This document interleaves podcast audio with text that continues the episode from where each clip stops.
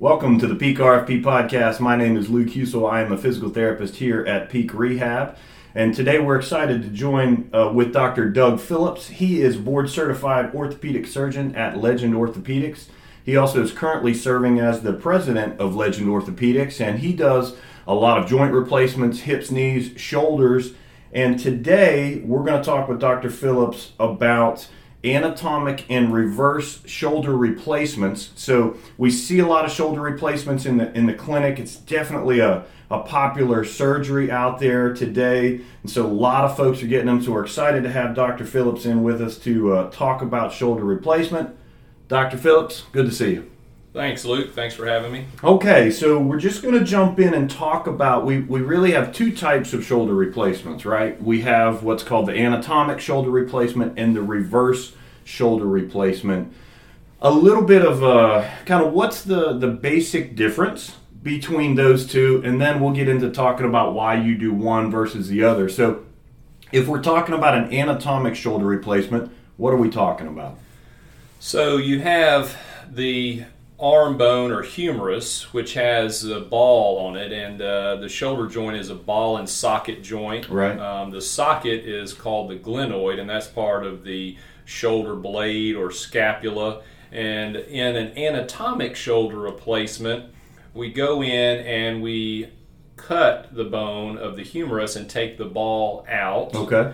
And then we place a stem down in the bone with a metal ball on the end of it. Yep. And then, as far as the socket or the glenoid, we put a plastic socket uh, and we cement that onto the glenoid or the shoulder blade. Yeah. Yeah. And so that is replacing ball and socket in Just the same like it was. relationship. That's right. That's right. Um, you know, typically with that anatomic shoulder replacement, the other anatomy, you know, we're going to talk about rotator cuff anatomy in a little bit. This is typically when, so you've got some arthritis in this ball and socket joint, right? We've got some rough edges. The rotator cuff is usually in good shape uh, if we're going to do an anatomic repair, or or not necessarily. So that's a very important decision to that we thing that we look at. So the rotator cuff has to be intact for the anatomic shoulder Right. replacement. So if you have uh, a rotator cuff tear or uh, a rotator cuff that's not functioning well, Right. you would not choose to do an anatomic shoulder replacement. Uh, the reason for that, in order for the anatomic shoulder to function well, the rotator cuff has to be intact Right, because it could be unstable, dislocate, not be have full range of motion. Yeah, the the rotator cuff serves to compress and pivot that ball and socket well, right? And so when that is dysfunctional, you can't, you know, the anatomic, you know, doesn't work very well, right? And so, you know, we we typically see that motion can sometimes be uh, more difficult to get back, or you know, may not come back at all sometimes if that rotator cuff is is not in good shape. Uh, so that's a really important difference uh, between that anatomic, I think, and the reverse, right? All right, so the anatomic is is replacing those anatomic pieces just as they were before, right? With a with a new ball and a new socket. Let's talk about the reverse shoulder replacement a little bit. What it is, um, keeping in mind what we just talked about, uh, and um, and why you do that. So, what's the difference with the reverse shoulder replacement? So we actually reverse or change the placement of the ball in the socket. So same we go in and we cut the humerus or the arm bone, we take the ball out. Right, same way that you did with the other. Just like with the anatomic shoulder replacement.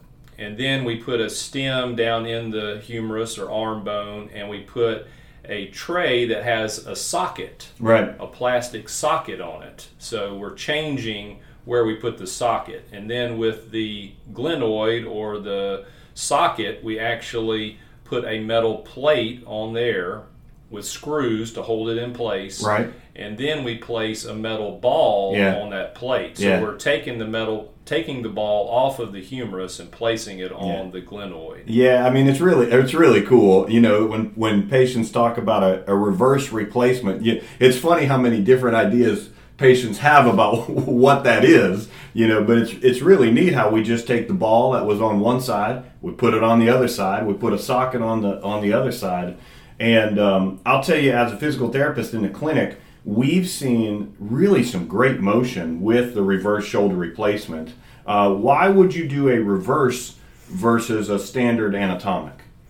So the rotator cuff is one big consideration. If you have a rotator cuff tear that is not repairable, Right. that's been there for some time and you can't fix it, the muscle is not functioning well, uh, then, and you have arthritis, pain in the shoulder, then I would consider the reverse shoulder replacement.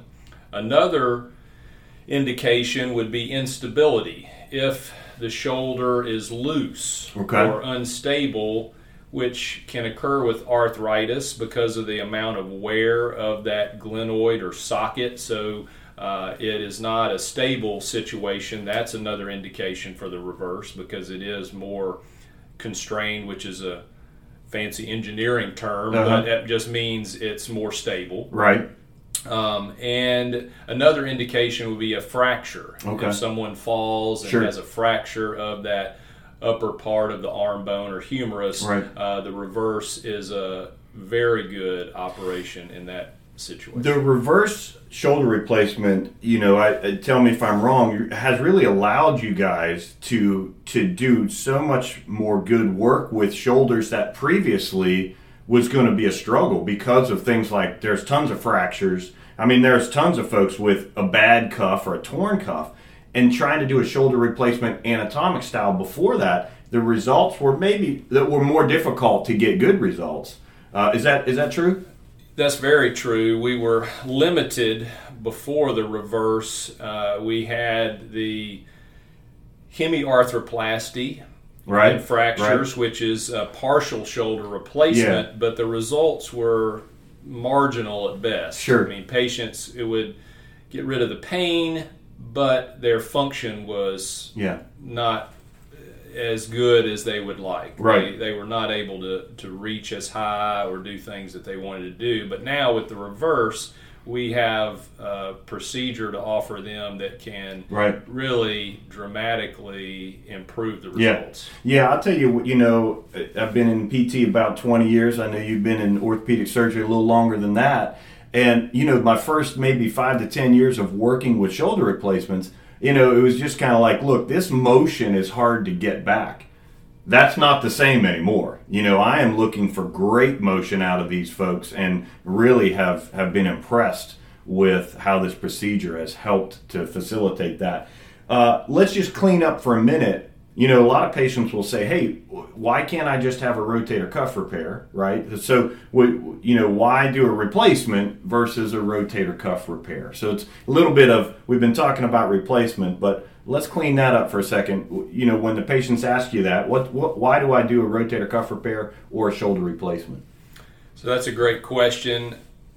One thing that helps us make that decision is how long has the rotator cuff been torn? Hmm. If it's an acute tear, most of the time we can repair it or at least try to repair it Sure. and have a good result. But if the tear has been present for, let's say, a year, Yeah, then it's hard to get that tendon back to its original location because it's scarred into position. sure.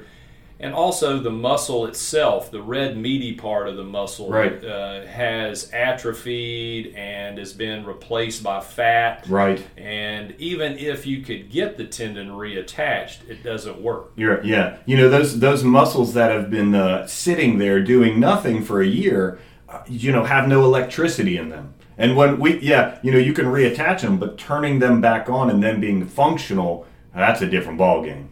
Yeah, absolutely. Okay, so again, you've, you know, um, let's talk about some surgical considerations, right? So I'm having a shoulder replacement. I just want to talk about the first zero to six weeks. uh, Caleb and I are going to be doing a podcast on the rehab side of a, of a shoulder replacement. But let's talk from the surgeon side. Um, obviously, people are in a sling for six weeks. That's pretty standard, correct? Correct. Uh, anytime people are in a sling longer uh, than six weeks or shorter, uh, not typically, right?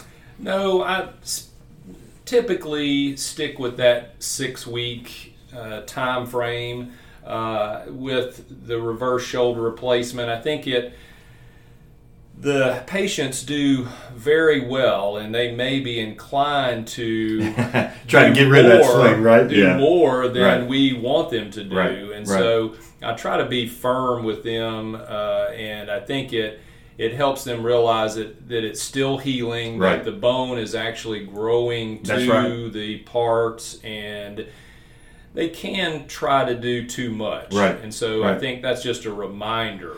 You know, er, the, you know, on the rehab side, we say, look, this first six weeks is for protection and gent and range of motion. Now, I mean gentle range of motion because we want good bone healing, we want good soft tissue healing, and so you know we're in there working on gentle range of motion. There should be minimal pain in this first six weeks. I mean, everybody has surgical pain, right? But you've seen that pain is usually pretty good. I tell patients if you're having a lot of pain you're doing too much or we're something's you know is that is that what you see as well yes i think one thing that i noticed when i started doing the reverse shoulder replacement is the pain level post-operatively was low and when compared to a rotator cuff right. repair i noticed the patients had less pain which was interesting because it's a bigger surgery sure. as far as we're cutting bone and putting right. in screws and different things,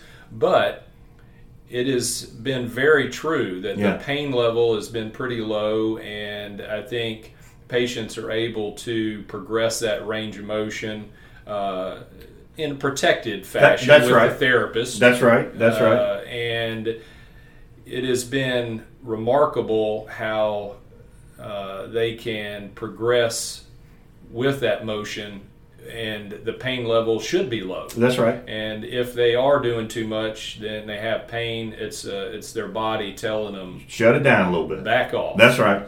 All right. So uh, you have a couple follow ups usually in this zero to six weeks. So you typically see folks at two weeks and then again around six weeks. Correct.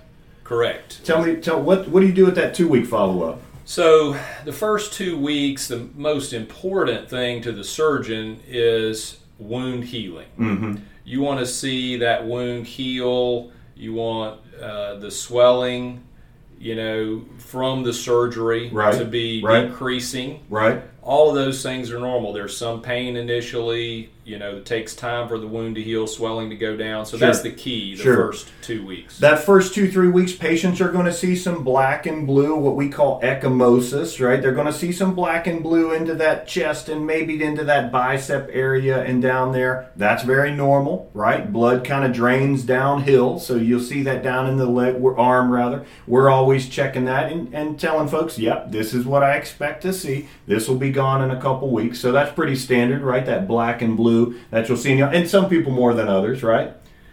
Very common to see, you know, swelling, bruising, right, uh, and gravity will pull that down into the elbow that's sometimes, right. and patients may get concerned about that, but all that's very normal. That's right, and you, we can help comfort them and say this yeah. looks normal. That's right. That's know, right. so that um, is also a common thing at the two week follow up to, to tell them, you know, ice, this is going to get better, right. work on your motion. That's right. And we're doing in the clinic, you know, we're making sure we're getting the elbow moving gently. And so just to help to kind of get this fluid moving and things like that. So at that at that two week time, that that's very common. All right, you see them back at six weeks. I typically tell them, hey, you're going to get out of your sling most likely at six weeks, you know, right? And that's pretty standard. Tell me about your six week visit. So six weeks, we come in to the office and we do a physical exam, check their motion. Right. Uh, see so how good your therapist is at six how, weeks, right? See how things are coming along. yeah, and, you know, yeah. obviously, if there's any concerns, the patient will usually convey those. I Right. can look at the therapy notes or call the therapist. That's right. That's uh, right. And and talk about those. But most of the time, they're progressing nicely. Um, and they're excited because they know that hey, you told Yeah. me at six weeks I'm Yeah. coming out of the Yeah. sling, and so they're they're happy to hear you can get rid of the sling at six sure. weeks, and we get an X-ray at Right. the six-week follow-up uh, to look at the parts or components that we, Yeah. as we call them, Yeah. uh, make sure everything looks good. Yeah, no doubt. I, you know, for for the therapist in that first six weeks, you know, we have this six week appointment in our mind, and so we're working on this motion. And you know, sometimes I know we surprise you in a in a bad way, but we're trying not to have any surprises. Hopefully, hey, this thing's moving well, and you're going to check that motion. Uh, and so we're hopefully have them ready to go when they come and see you. Uh, minimal pain, good motion, great healing. And then after that six weeks, we kind of start the sh- gentle strength building phase. So we'll get you back to talk more about maybe a six to 12 week time frame and kind of what that looks like. Because I think you also probably bring them back at 12 weeks as well, or not so much with the shoulder. Is there a 12 week follow up? We do. We do Okay. a 12 week follow up, another X-ray, Yeah. and check Yeah. things, and Yeah, good. yeah. Okay, so we talked about the differences between an anatomic and a reverse shoulder replacement. We talked about the rotator cuff a little bit, and then, of course, kind of what that first six weeks looks like for the patient. Uh, so, excellent, Dr. Phillips. It was good to talk to you today to kind of get what are you guys seeing and what are you looking at when you're uh, working with the patient and the reverse and uh, anatomic shoulder replacement. So, thank you so much for coming in. I'll look forward to some more podcasts with you in the future. Thanks for having me, Luke.